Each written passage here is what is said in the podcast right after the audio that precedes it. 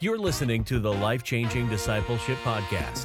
Here's the deal if you make disciples by sitting around and talking, you shouldn't be surprised when your disciples sit around and talk and talk and talk. This is the podcast for those weary of just talking and ready to start activating in the mission Jesus gave us to change the world. The Life Changing Discipleship Podcast, where disciples and disciple makers gather to grow and go together. Here's your host, Dr. Matt Friedeman. Hey, disciples and disciple makers, it is an honor to have you with us today. Remember, the place for a man, for a woman, completing all their powers is in the fight. And right now, today, making disciples of the nations somewhere in the world. Make disciples of the nations and stay tuned, stay encouraged. We have a rendezvous with destiny. All right, great to have you with us. Uh, going to talk today a little bit about Ezra and Nehemiah. But before we get there, a couple of things that happened this week. Um, one is I just I was challenged to put together um, my, my school, Wesley Biblical Seminary, puts together an Advent thing. And I'll, i think I'll tell you later about how to sign up for that if you'd like to. But uh, they send out to people who are interested little Advent devotionals for every day leading up to Christmas. It's, it's pretty cool. And so uh, the, the guy was in here today saying, Hey, Matt, we need for you to hand in one of these. I said, Well, what's it going to be on? Is it one needs to be on peace, one needs to be on love. So I thought, well, uh, peace. What do I say about peace?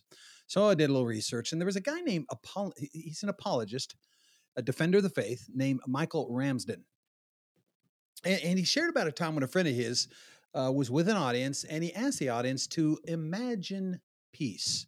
So close your eyes, he said. Everybody, close your eyes. Just think about peace. So after a few moments, he asked the audience, "Now, just just share what you saw. What were your impressions? What did you envision?" And one person relayed, Well, I, I saw flowers and, and, beautiful trees. Another said, Yeah, it was mountaintops for me. I mean, snow peaks and, and pine trees on the on the spacious landscape. That's what I saw. Anybody else? Yeah. Another spoke of a beautiful, serene lake. But this one thing was missing from all the peace pictures. One thing. Have you caught it yet?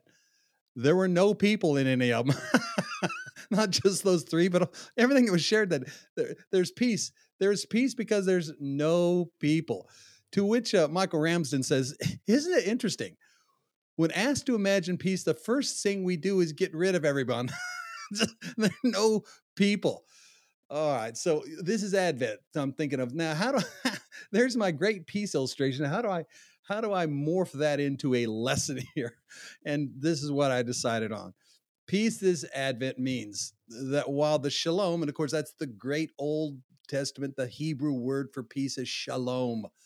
So the great shalom and peace, it, it undoubtedly has something to do with nature, but mostly, mostly what it has something to do with is people persons and and the greatest of all three persons father son and spirit and of course all other persons on planet earth and so this tri-personal god remember uh, uh, person Father's a person, Son's a person, Spirit's a person. So this tri-personal, the three personal God uh, has lived in love and harmony with one another for all eternity. And now they want to give us the grace necessary to reflect that image of shalom among all people. I mean, among all people, so that the world can know about peace but it's definitely if you if you're gonna if someone does this don't don't get tricked by anybody. Just go ahead and, and recognize all right there's something that needs to happen when i close my eyes and think about peace. People need to be in the picture y'all. That's the point of peace is uh, it's definitely about people. So that that was uh, one thing that i thought was kind of fun and and interesting and wanted to share with you. The other thing was i was out at um, the prison. Now, so I, I, go out to a prison on a regular basis, and I love to preach the gospel. It, it, it is, I'll just tell you straight up, it is my favorite place to preach. I just love going out there and saying, "Listen, this is this is what Jesus is all about, and you can receive him tonight if you'd like to." I just love that. It's a is what revs my motor. But having said that, when I when I go out to a place like uh, the prison, the assembled are there, and uh, I, I, really get turned on about about sharing. But the fact of the matter, some days is better than other days, and so this week it was kind of rough. I, they weren't very impressed with me. I can tell you right now. they uh they decided a nice little crowd had about 20 guys that decided to walk over from where they were to to be a part of this but i just uh i was just very impressed that uh they weren't impressed and so one of the guys afterwards that had asked a couple of questions during the meeting he was troubled about finally said listen i, I want to talk to you i come over and say yeah man what, what do you need he says do you have any superpowers i said superpowers yeah superpowers i said well no I, I don't have superpowers. But then all of a sudden dawned me, wait a minute. I know someone who I I know someone who has superpowers. You want to talk with him right now? He said, Yeah, man, I want to talk with him. All right, here we go.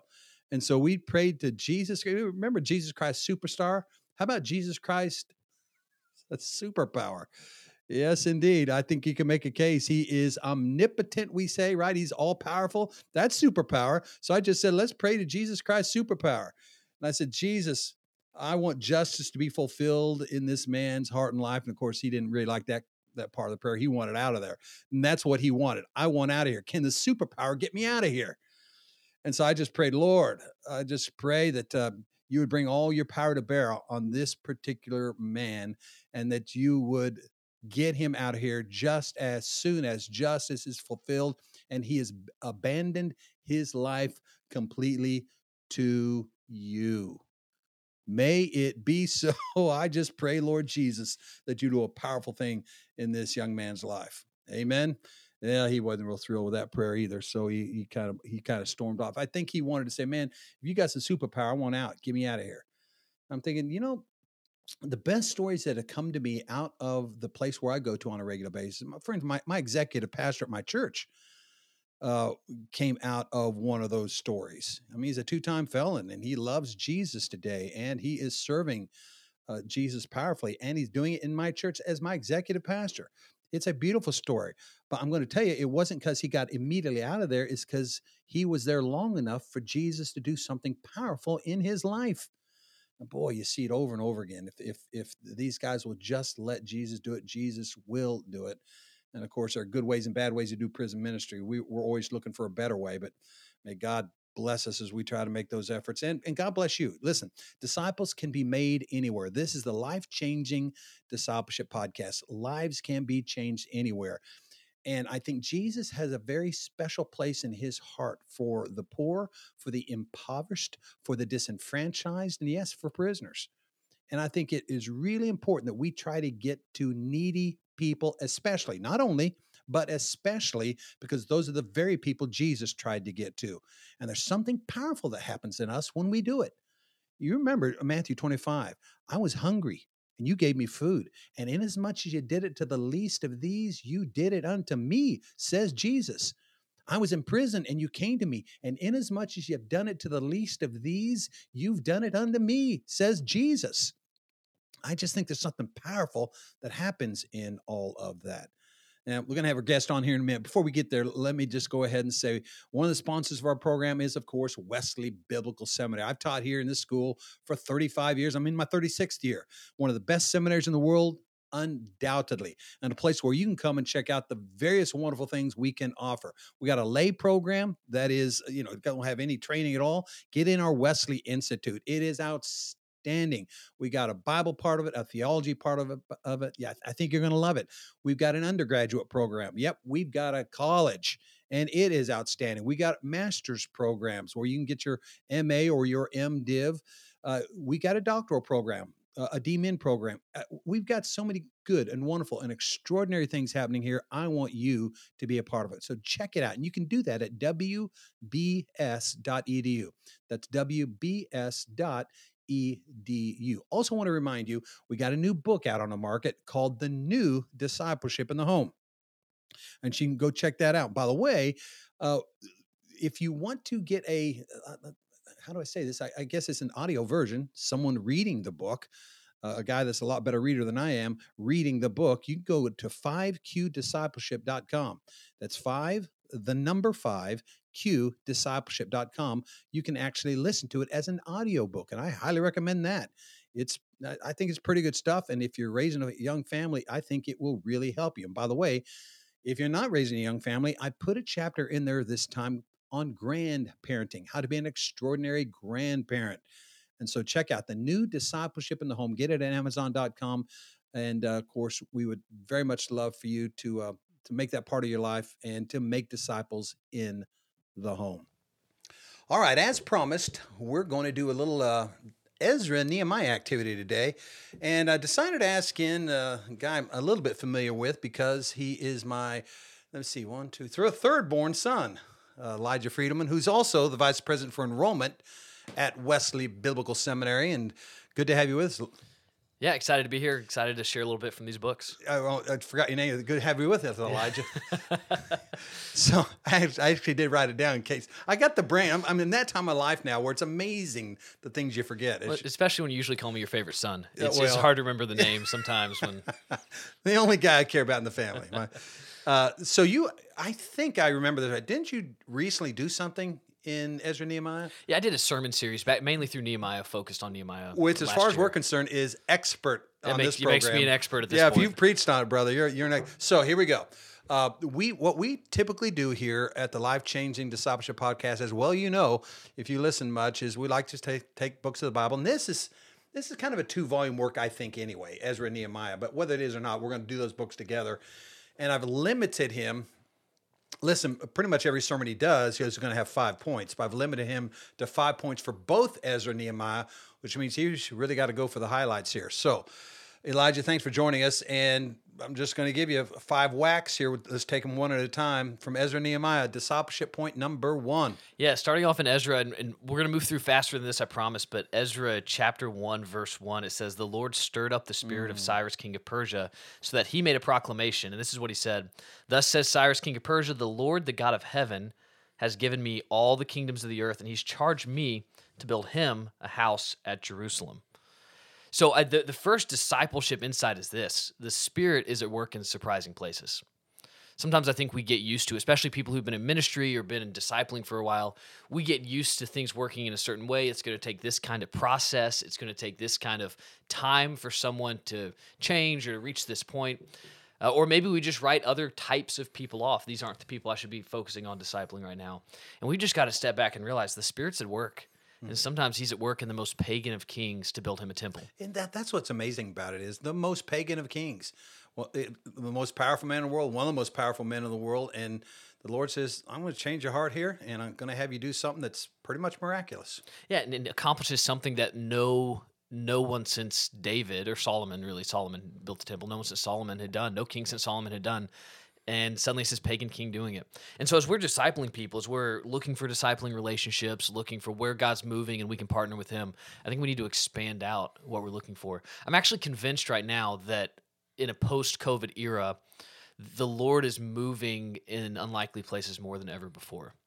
And I really think, and the data actually shows this out. I, I, kind of had felt this anecdotally, but I think there's a revival breaking out among young, a younger generation right now, 18 to 30s.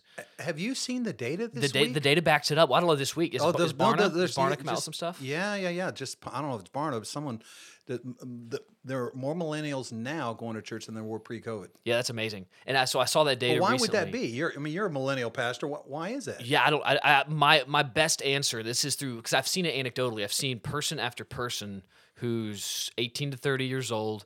They're they're genuinely following Jesus now. Maybe they, you know, had some faith commitment before, but they're genuinely following Jesus now.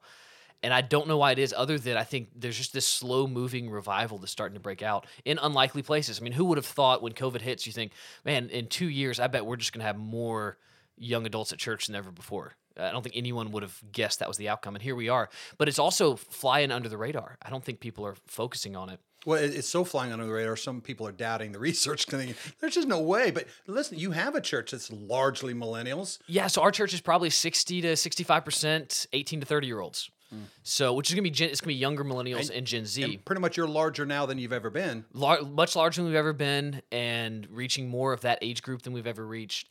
And then just the stories of people I know who might have even been going to church, but like they've truly been born again by the Spirit of God um, person after person, and seeing lots of people. And this isn't a surprise at that at that age uh, range, but saved out of like deep sexual sin or saved out of sexual sin in their lives and set free from that, truly following Jesus. There, there's this revival, and what's encouraging to me is that we may not fully realize the effects of the revi- of this revival for decades, but the first Great Awakening, they didn't realize at the time that this great awakening was happening. They didn't have a name for it. They just looked back a couple decades on and thought, wow, Look what happened. yeah, look what happened to our society. Look what happened to our churches. I think we're in the middle of that right now. So the Spirit is at work in surprising places. Now, what's interesting about this is this this is relevant for everybody listening because you know there's some people right now, Elijah, going through some dark times in their life right now. You just think, yeah, just hang on. God's at work. God's doing some things you don't know anything about, that you can't know anything about in some unusual hearts.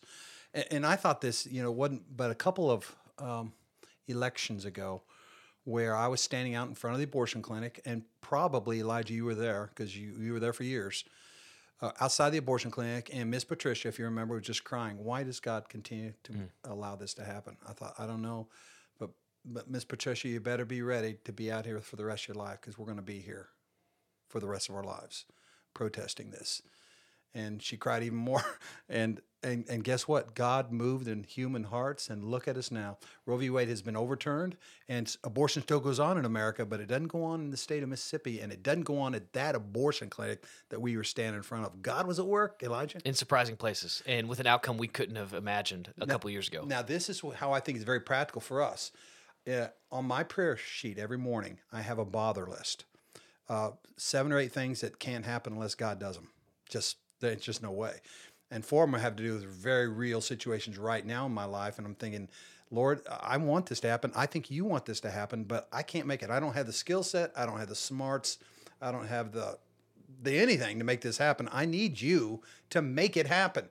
And it looks like on a couple of them, it's actually going to work. I mean, it's it's, it's going to happen. And, and from surprising places. From surpri- from- just- yeah. you, you would have guessed it. Didn't Would, see it wouldn't have known. Yeah, didn't see it coming. Here we are. All first the first thing Ezra and Nehemiah is God is moving in unexpected places to do some surprising things, amazing things. Number two, Yeah, develop a sense of God's calling and favor, particularly in your discipleship. So mm. develop a sense of God's calling and favor. When we're introduced to Nehemiah, he is served, he's a cupbearer to the king, and he's told about this issue back in Jerusalem. There's no wall around the city, and he he breaks down. He has this deep burden that comes from the Lord, which develops. This is interesting. His burden develops into his calling, hmm. and so he's he's burdened by the Lord. He's sorrowful, and that develops into a calling. And then Ezra, he's different. He's we're introduced to him in in chapter seven. Get to know his background a little bit. He's a scribe. He has a passion for God's word. He has a passion to teach others. It says he actually does it, right, which is a refreshing change of pace. He's actually following God's word, but his calling came comes from his passion for God's word. Is a different kind of burden that he had. Now, what's interesting about both of them is six times in Ezra and then two times in Nehemiah, there's this phrase, the hand of God or the hand of the Lord is on me. Hmm. The hand of the Lord was on us. And over and over again, they both have this sense of the hand of the Lord is on me. And I love it because they're coming from different places. One of them is more of a pastor, seminary professor. That would be Ezra. The other one's just a guy working his job, right? He's just a normal guy, not doesn't have this calling to any sort of formalized ministry. But they both express a deep sense of calling from the Lord with a sense of God's favor as well on them. Now, here's the application in discipleship. I mean, when Jesus gives us the Great Commission, he said, I'm with you always to the very end of the age. I think that that promise to us is based on our obedience to the Great Commission. Jesus wasn't saying to all people for all time, I'm with you always. He's saying to those who are making disciples, to those who are following him, I'm with you always. And so I think we should walk, whether you're a pastor or whether you're just a, just a, a person who's working a normal job. And the Lord has a deep sense of calling he wants to give you and a deep understanding of his favor that's with you as you disciple. So let me ask you this: If someone feels that hand upon them, if someone feels God's favor, uh, what difference does that make in how they live their lives? Now, what's what's how's their temperament different? How's their approach to problems different? Yeah, I, I think there's a spiritual confidence that comes from that, and not an arrogance, but just this deep sense of the Lord's with me, and the Lord's with me. Not, nothing can stand against me, and you see that over and over again, in, especially in the Old Testament. Right, you get some of these stories when when guys and gals know that the Lord is on their side. It changes everything about how they walk, about how they're will, about the boldness they have, about what they're willing to confront.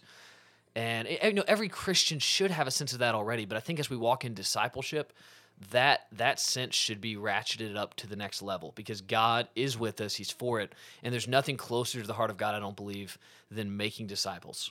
We are in Ezra Nehemiah. Elijah Friedeman sharing with us five discipleship points from these two incredible volumes. Uh, number one, God's moving in unexpected places, and amen to that. Number two, develop a sense. We need to develop a sense of God's calling and favor on our lives. Uh, number three, Elijah. Jealously guard marriage. So you get this in Ezra in particular. Ezra comes in, he sees the sin of the people, and one of the biggest sins, in fact, one of the areas that is leading them deeper into sin, is how they had taken spouses from the surrounding area, in particular wives. The men of Israel had taken wives from the surrounding area. And he says that, you know, we're we're a holy offspring, and we are corrupting that by marrying other peoples and, and you know this this raises issues for someone who's not you know hasn't studied it. Or are we not supposed to marry other races? And that's not the point at all. It's here. It's you're not supposed to marry people who aren't following God. And this is this is the downfall so many times in the Old Testament, and it was the downfall here. And so Ezra was willing to make the tough decision to say we've got to jealously guard marriage, and he has all these men divorce their wives. Now, you know, bringing that into our context, I wouldn't say that's what we need to do, but we need to jealously guard marriage. And as evangelicals, we have done a terrible job of this yeah. all across the board. So what we say in our church is what we don't want to be as a church is a blessing machine. In other words, any marriage that comes along says, "Hey, we we'd like to have you as our pastor." To, eh, and I'm just thinking, well, a few questions 1st mm-hmm. We don't marry people who aren't both Christians. That's for starters. I mean, that, I think that's the message here: is you guard that kind of thing in, in your life. Um, and if you don't, I tell you the, the the most incredible story of all in this is Solomon. Mm. Why is yes. this? Why is this man? I think you could make the case smartest man who ever lived, and would have been Bill Gates kind of a kind of income. I mean, extraordinary. But man, what a horrific story! And he starts it off almost as soon as he can. He's, he goes down to Egypt, and marries a woman that's not one of his tribe, and guess what happens? We're off to the races. And that and we see that happen over and over again. People well-intentioned people people who even love the lord people who are wise in so many ways making the dumbest of decisions when it comes to marriage. All right, how do we do that? How do we how is it that we position ourselves for that dumb decision? Oh i mean i, th- I think I, it really comes down to an individualism i think that says what what satisfies or fulfills me is what's most important. And then the the unwillingness to accept accountability to build accountability into our lives and then accept it when it comes. I really like that one. Go check with other people that love jesus with all their heart soul mind and strength. And that hopefully is your pastor but you you ought to have some brothers and sisters around that can check you on these things as well as uh, the body of christ. Uh, and you know, the, real tragedy of these things when I've seen them happen is that accountability is very much lacking. Yeah, it is. And we see we see this issue about who you decide to marry, and then when you decide to divorce, people are just making these decisions based on their own individualized happiness or desires, and that's what we've got to bring accountability in and jealously guard marriage. All right, discipleship point number four. What do you got? Rightly value fasting with prayer. Mm so this i think this is where we really fall short on discipleship in in discipling in terms of how we approach discipleship and then in the disciples we're raising up. You can't get away from the absolute importance of fasting in the christian life and in the lives of followers of god throughout the bible and then throughout christian history. It's absolutely essential and we are terrible at fasting in the us um, I think we, we often like to substitute other things for fasting instead of actually fasting food, which is what almost all these fasts in the Bible would have been. You've done some international travel, so have I. When I go to Africa and I say, you know, Americans really don't fast, they're just stunned. They can't believe it. Now, there are pockets, there, there's some examples, but on the whole, uh, we got, I bet the vast, vast majority of churches in America never teach on it and surely don't practice it. Now, how do we miss that in the Bible? I mean, it's kind of there. And Jesus didn't say, hey, if you fast, he says, when you fast in the Sermon on the Mount. And he teaches you how to do it. Uh, how do we miss that message? I think it's because when we're preaching on Sundays, everyone's thinking about lunch. it's hard hard to get excited about fasting when lunch is coming up right yeah. after that. I mean, it's it's I think it's a it's a classic American challenge of we don't want to deny ourselves, and we're not used to denying ourselves. Same, same issue with the marriage we're just talking about, the marriage challenges. We don't want to deny ourselves, deny what we perceive as our happiness. Same things here. We don't want to deny ourselves food for 24 hours. Um, to. And, and Bill, I think it's Bill Bright said that fasting is a spiritual atomic bomb. Yes. It just unleashes the power of God. You see this in both their lives. Ezra chapter 8, when they're preparing, it's actually really funny to me. Ezra said that he had told the king the hand of God is on me, so he felt ashamed to ask for protection for soldiers. So he thought, well, if, if we're actually trusting that God's here and he's present, let's fast and pray and pray for his protection. And the Lord protected them. Now, I think fasting. Uh, I've often wondered, well, why why is that so important? Why is that a huge thing? And I think it's simply this. I think it's practice, little mini practice in self denial. I think you just say, I'm willing to do this, cause myself a little discomfort, say no, so that I can give myself, especially to the Lord during these times. But I just don't think uh, the Western culture, American culture in particular, is very good at self denial. We don't like self denial. And the other thing fasting does is that it just it it reminds us our reliance on God. So I think it's actually a, a, a spiritually deepening practice of not just denying ourselves, but recognizing, wow, we need we need God, we need food to survive, we need God to do anything, and opening up our lives to Him in a new way. Now, there's a couple of mini revivals I've seen of fasting in this country. You mentioned Bill Bright. Uh, and he founded Campus Crusade for Christ, and he he was a big faster. He loved fasting. Uh, he thought it was very important, so he did it, and you know explained to other people they needed it. There's a little mini revival fasting then. Then Richard Foster came out with Celebration of Discipline and had a chapter on it. That's when I first discovered. I thought this is the thing, uh, but he teaches gives a very very good you know ups and downs about how to do it and how to do it well.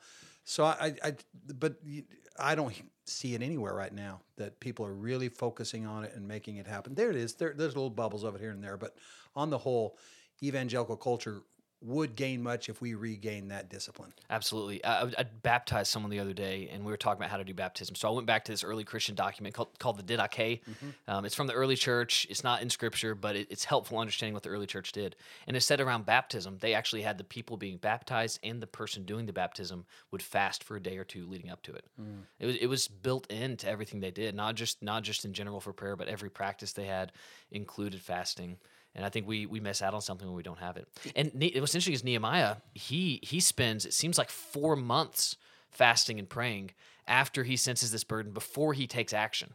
So he spent this four. Now he's not fasting all four months, but he's you know this, this four month period. He's regularly fasting and praying before he even approaches the king, because he apparently valued fasting and prayer that much. It's that big of a difference maker. Well, and furthermore, it was a very dangerous thing to approach the king like he did. Uh, if the king shows you favor, that's great. If he doesn't, you're dead. He probably thought the more fasting I can put in ahead of time, the better. The more, the more I can put myself less, in a position to receive. Less of me to die. Then that's right. so, by the way, the Didache, uh, Elijah just mentioned that. Uh, a lot of people refer to it as the early discipleship manual of the church. And so check it out. You can go to you can go find it on the internet. It's the Didache is spelled D I D A C H E just go check it out. It's kind of funny. It's, it's real quick read. It's not like it's a book. It's not a book. It's a document, and uh, it's the Didache, D I D A C H E. So, Ezra Nehemiah, God's moving in unexpected places. That's a great discipleship uh, uh, dynamic. develop a sense of God's calling and favor. A jealous, jealously guard marriage, and amen to that. A rightly value fasting and prayer. And so this is like the climactic point. Elijah knows how to bring things to a, a major apex moment. So here we go. Discipleship component number five of Ezra Nehemiah. Yeah, and this is key, especially in Ezra, but it won't seem exciting. And that is stay oh, stay oh, focused. No. stay focused on what God has put in front of you. Uh, I don't know. That that's pretty it, good. That's that's just just keep and use this word. I don't know if you use it on this podcast. I've heard you use it in your life and ministry. Keep slogging away. Yeah. Keep getting after it. So, chapter three of Nehemiah is focused on the different groups of people and just where they built. They each had a section they just built. They just worked on that section. They just kept after it. Didn't have to do the whole thing. Just do this just thing. Focus on what's in front That's of you. That's good. Ezra came back and he just he just kept pushing through, stayed focused on what God has put in front of him. Nehemiah stayed focused on what. This is what's amazing to me about Nehemiah. So he spends four months in fasting and prayer. Then he travels back to Jerusalem and lays the groundwork there. When they finally start building the wall, it tells us in Nehemiah chapter 6, they build the wall in 52 days. 52 days. So this is this is a problem. It had been an issue for so long. It had the wall had been torn down in Jerusalem for more than 52,000 days. And they come back and in less than 2 months they rebuild the wall simply by staying focused on what God had put in front of them. I think there's an amazing lesson for us here because I, I believe God wants to do so many things that get short circuited by us as humans because we quit too early. So can I add a point? Go I'm for going it. to do number six, and I think you'll agree with it because it's in both Ezra and Nehemiah. When you do God's thing, expect enemies. Mm, they come. And I mean, they're going to come, and that's what makes that 52 day thing so remarkable. Is they had enemies breathing down their neck the whole time. Yeah, they're fighting with weapons at their side, right? They're ready to defend, and they still get it done in 52 days. But I think it's important anyway. You think, hey, I'm doing the, the will of Jesus. So, uh, I'm going in the mission field. Let me go to the mission field. It's going to be such a wonderful thing. I'm going to preach Jesus, and masses are going to come. And you go to the mission field and find out, oh my goodness, they don't like me. oh my goodness, lots of people don't like me. Oh my goodness, I'm in trouble. Uh, and that actually comes with doing the will of the Lord. Enemy, opposition, trouble, it comes. And keep pushing through anyway. Well, you've learned Just that. Now, you're a, you're a, uh, probably not even fair to call it a church plant anymore, but you've planted a church. Probably get into it thinking, man, this is going to be great. I'm going to preach some sermons. People are going to flock to us. It's going to be just wonderful. And you find out somewhere in there, wow, this is hard. This is work. Yeah, it's a grind. You It's a keep going. I like that that word slogging keeps coming up, but I mean, you just got to keep slogging. Yeah. But that's true about every. This is not just true in in pastoral ministry. This is true for everybody listening right now, whether they're in in some sort of full time ministry or not. We've just got to keep pushing through. Whether it's marriage, whether it's family, whether it's the ministry God's put in front of you, the calling He's put on your life. Keep pushing through. So this is what I'll say: um, if you're a Christian, trouble comes. So expect it. The Bible not only predicts it; the Bible says the Bible prophesies it. It's going to come. Here's the other side of that, though, Elijah. That comes whether you're a Christian or not. It's true. It comes for everybody. Trouble comes. I'd rather have God on my side when it comes because it's going to come for you whether you're a Christian or not. It just you can't expect everything to be smooth after you make a commitment to Christ and to His work. In a chaotic world, would you rather have the hand of God on you or not? Right? We live in a chaotic world. We know that when we're staying in God's will, following His calling, the favor of God, the blessing of God, the calling of God is with us. So Ezra goes back, and he and the people uh, build a temple, and then of course Saul, uh, Nehemiah comes along and he builds the walls around the city of Jerusalem. It's an incredible thing, and it's not that long of a read, folks. Go read Ezra and Nehemiah. Any wrap up to all this? I would just encourage people who listen right now, like make sure you are on mission with Jesus. You're you have a sense of calling from Him, and you living in His favor, and then just keep at it. Don't give up. Keep focusing on the things God values. Keep pushing forward. Focus on what He's put in front of you, and we should expect God to do amazing things. Good stuff. That's Elijah Friedeman, Vice President for Enrollment at Wesley Biblical Seminary. And it's a wrap. It's an honor to have you listening to Life Changing Discipleship with Matt Friedeman. Hey, check out our Facebook page, Life Changing Discipleship. Check me, Matt Friedeman, out on Twitter. I'm right there for you. And remember, to check out our books at Amazon.com, especially the new Discipleship in the Home. Make sure you get the new one, the new Discipleship in the Home. And always, always tell others about our podcast. Remember, my wife thanks you, my daughter thanks you, my sons and their wives thank you, and I can assure that I thank you for listening to Life Changing Discipleship today. Love God, live clean, keep the faith, make disciples, keep slogging. And God loves you, dear friends. We'll see you back here real soon.